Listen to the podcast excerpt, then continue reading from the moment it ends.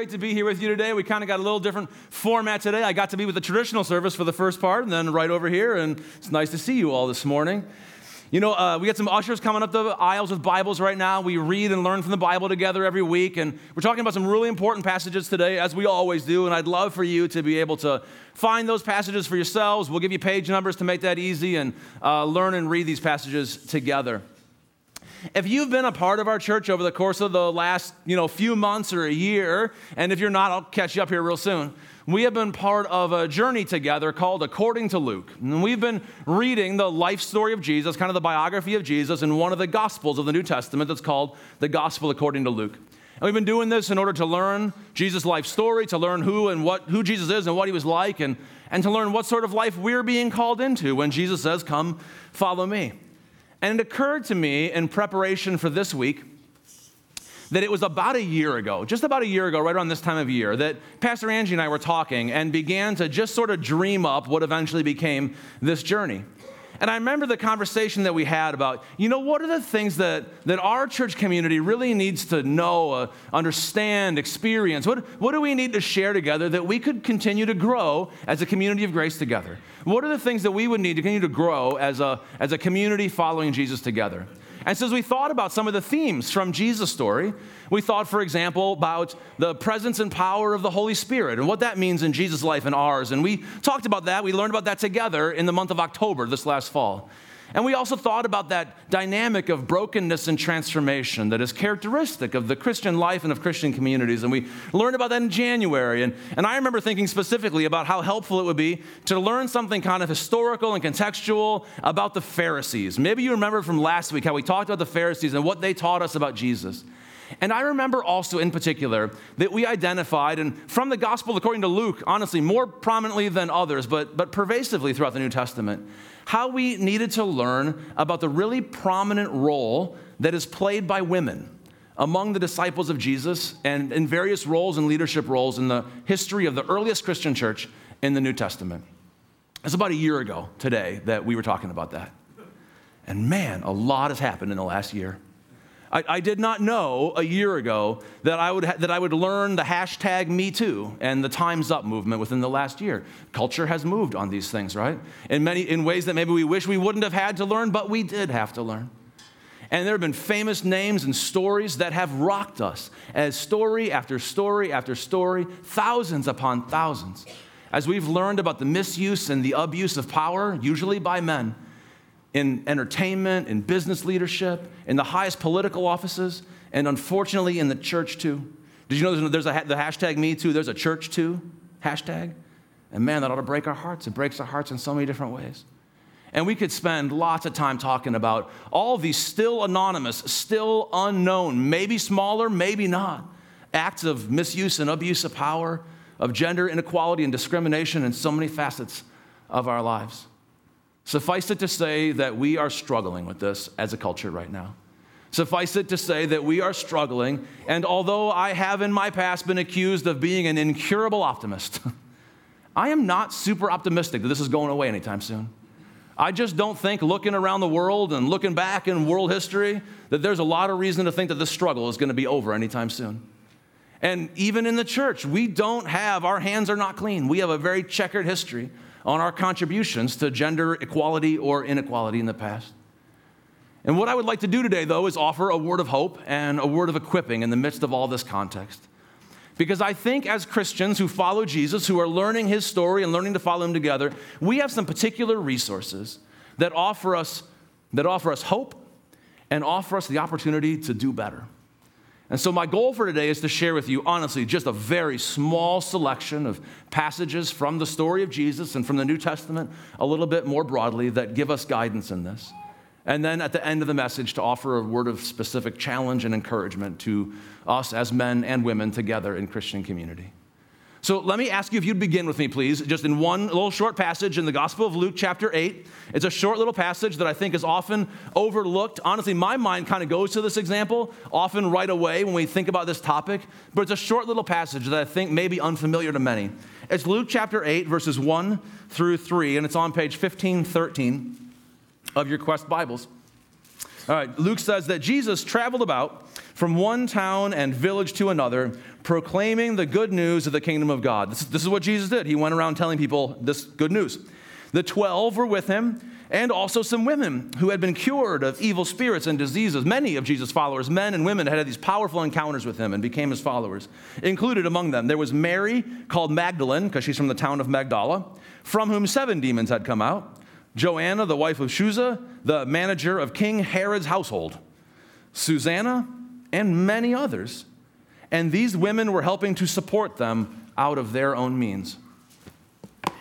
Let me just ask you a question. I, I think if I had asked you all just a moment ago to form a mental picture of Jesus and his disciples, and, and you could somehow project that picture from your brain onto a little screen, I would guess that for most of us, probably very many of us, everybody or nearly everybody in that picture of Jesus and his disciples would have been men, right? They would have been all males wearing their bathrobes and having their long hair and whatever other picture that you picture when you picture that, right? And I think what this little window into the history of Jesus' life shows us is that that picture, frankly, needs some modification. That we have imagined it to be one way when in fact there was more to the story and more to the picture than we realized. And the gospel stories, frankly, are full of other little stories like this that are easy to miss the importance of when they're taken individually. This very Mary Magdalene, who's in this story, becomes the very first proclaimer of the good news that Jesus is raised from the dead.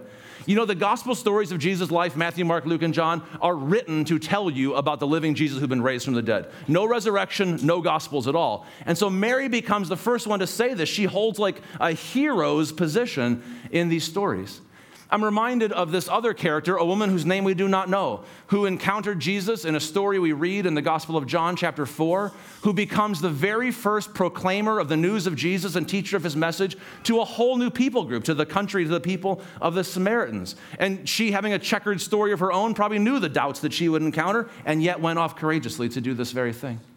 There's lots of stories like this. I'd like to draw your attention to one in particular that has played an important role in my own autobiography and my own story. So please, if you would, open your Bibles or Bible apps to the book of Acts, chapter 18. We're going to read Acts 18, 24 through 26. It's on page 1626 of our Quest Bibles, if that makes it easier for you to find. We are going to read the story of two people, a woman named Priscilla and her husband Aquila, and their encounter with an early Jewish Christian teacher, leader, whose name was Apollos.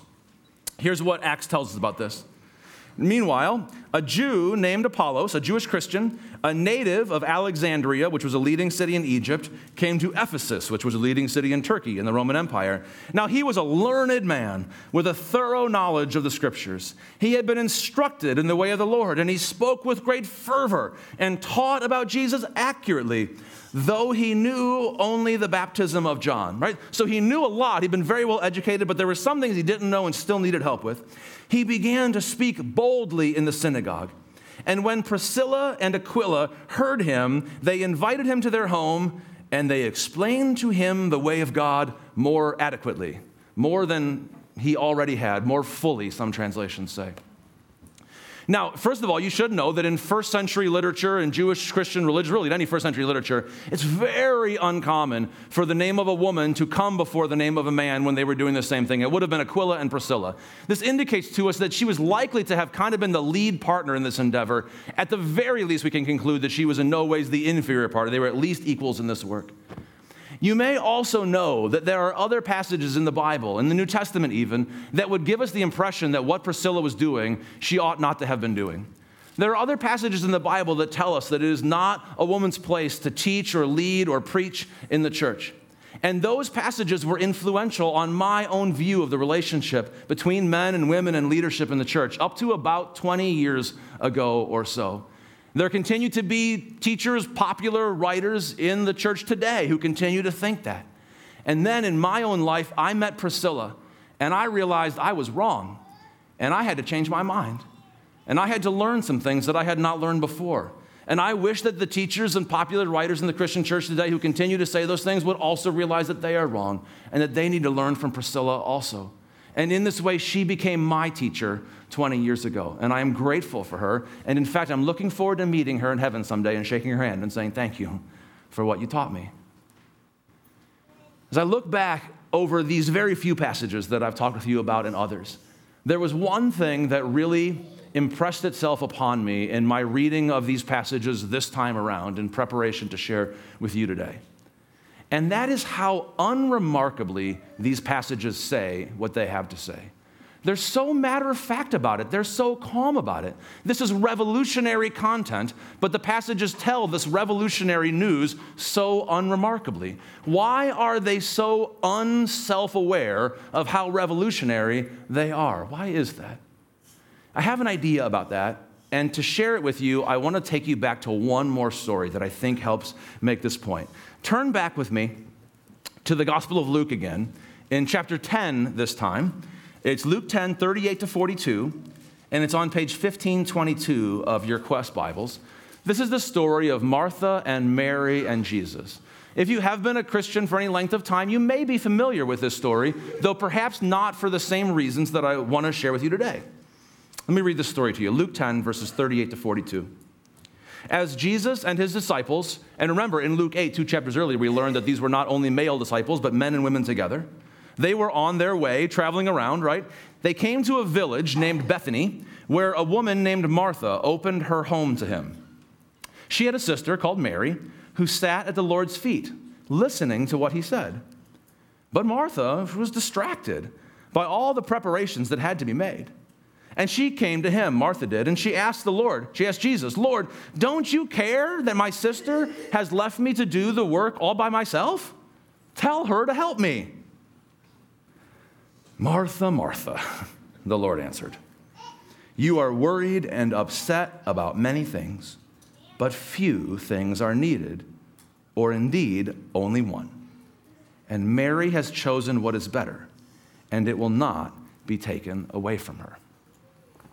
So you can understand and sympathize with the situation, right? There's Martha. She's in the kitchen preparing wonderful acts of hospitality for this party that has descended on her home. Many of us would find ourselves in exactly the same position. And there's Mary, a sister of Martha who could have been helping her, precisely not helping her, rather sitting out there at the feet of Jesus. And, Je- and Martha comes to Jesus and says, You should tell Mary to do what she's supposed to do and help me. And Jesus says, Nope, because Mary is doing exactly what she's supposed to do, and I'm not going to stop her.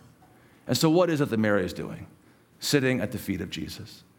Mary is doing exactly what every student of every rabbi, what every apprentice of every master did. They sat at the feet of their rabbi. They learned to speak as he spoke, to do as the rabbi did, to become as the rabbi became.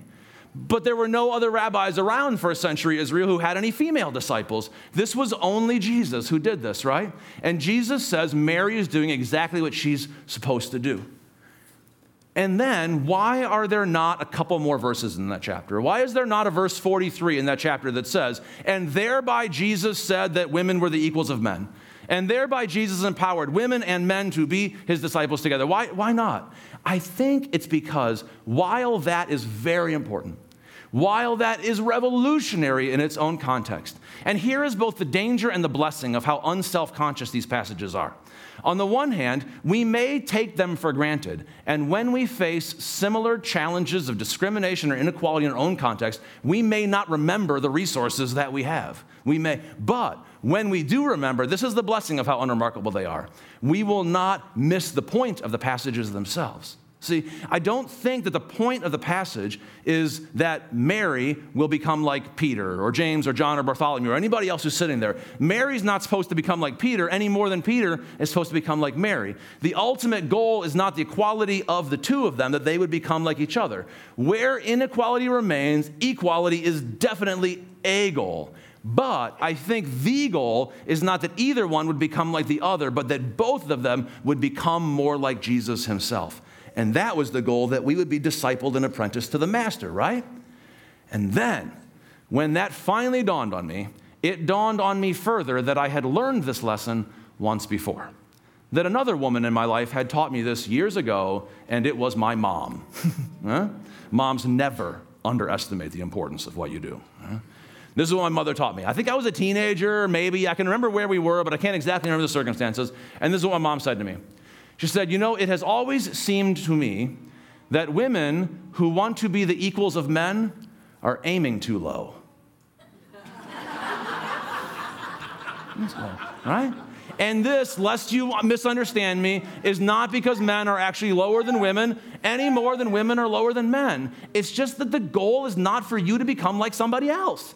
It's not that we're supposed to be like anybody else, model ourselves after their style, wish we had their gifts, do exactly, except for Jesus. The goal is for all of us to become more like Christ together, right? All right, if that's the goal, for all of us to grow up in the community of Christ together in the way that God has made each of us, then let me say something directly to each of us, to all of us as men and women. Gentlemen, brethren, friends, all right? I have, here's, here's the truth. We continue to occupy positions of more power and privilege and influence in our society and in the world than men do. This is not right, it is simply real. And we have some very helpful instruction in the Bible on what to do when we find ourselves in positions like this, be we men or women. And I want to direct your attention to probably the most central passage on this topic. It is from the book of Philippians, chapter 2. You can turn here with me if you would like. It's on page 1722 of your Quest Bibles. Open up your Bible apps, read this. Philippians 2, 5 through 8. All right, let me read this to you. Paul wrote to the ancient Philippian Christians In your relationships with one another, have the same mindset as Christ Jesus. Okay, that'll work for the rest of your life. You got enough to do now, right? Okay, now he says what that means. Have the same mindset as Christ Jesus, who being in very nature God, did not consider equality with God something to be used to his own advantage. Rather, he made himself nothing by taking the very nature of a servant, being made in human likeness, and being found in appearance as a man, as human being, he humbled himself by becoming obedient to death, even death on a cross. Jesus, who had the ultimate position of power and advantage, chose not to use that position for his own advantage, but laid his advantages aside for the sake of others. Have that mindset among yourselves. How does that apply in this specific context? Frankly, probably in a thousand ways, but let me just try to go for a couple simple ones. Listen. Listen to the women in your lives. Listen to the women in your families, in your homes, in your friendships, in your neighborhood, to your female colleagues, to the women who sit across the leadership table from you. Listen. Learn from them. We do plenty of talking, we do plenty of talking over. Listen and learn because they know things you don't, because they've had experiences you don't, because they have perspectives you don't. Do some listening, learn, trust what they have to say, their gifts, their perspective, their wisdom, and collaborate, cooperate. We got a whole bunch of work to do together, and we need all of us to do it, right? And I fear, I know that sometimes men, and maybe it's men and women both, fear that somehow an increase in equality between men and women will mean the subtraction of men. It will mean the reduction or the emasculation or the wimpification of men and boys. And if this is what we think, I think we have another think coming, right? Is it somehow unmanly to exercise courage and sacrifice and humility in community together? If so, we have more of Jesus' life to read about than we have read about so far if it seems somehow unmanly to us that we would need to collaborate and work and fight together alongside our brothers and sisters in the Christian fight for all that is good and against all that steals life from this world, then I think we may need to have our vision rehabilitated by Jesus himself.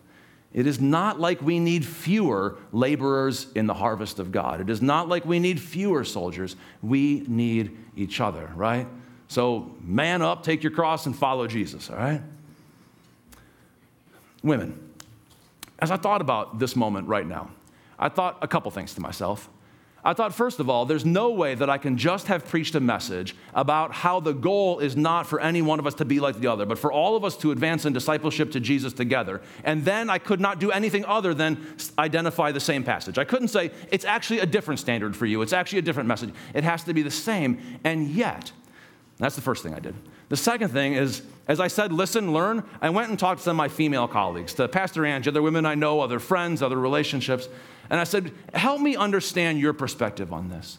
And one of the things that it gave me to think was while this passage absolutely applies to all of us, I think it might apply because of our different stories and histories in men's and women's contexts a little bit differently. Because, frankly, I think many of you women have been doing this a little bit more than we have already.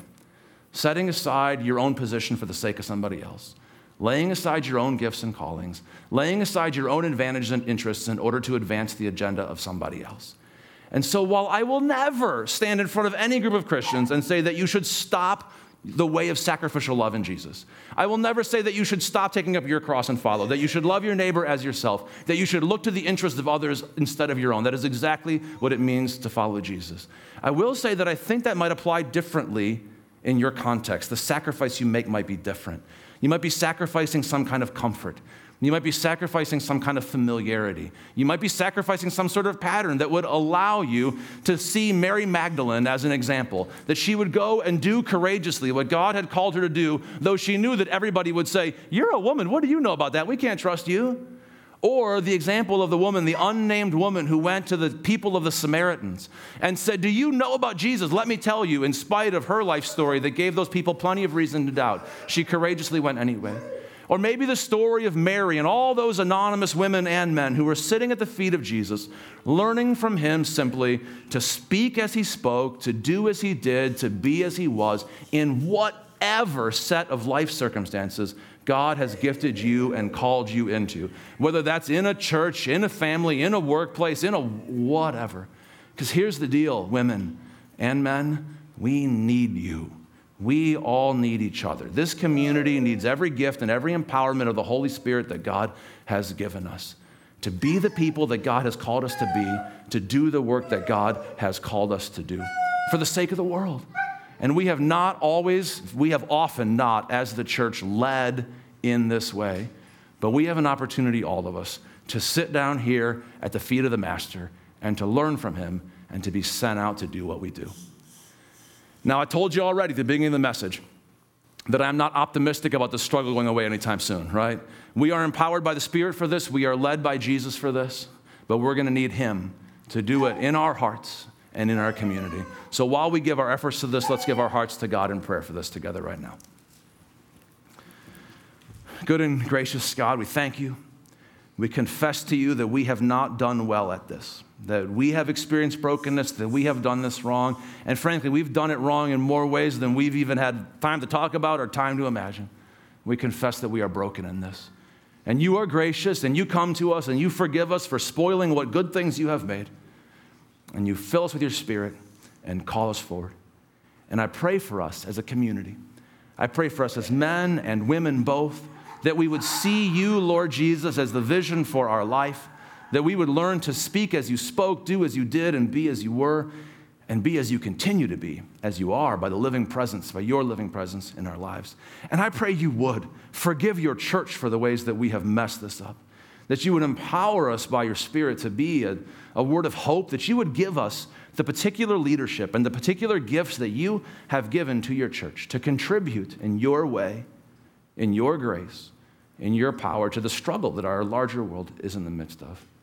Lord, please knit us together.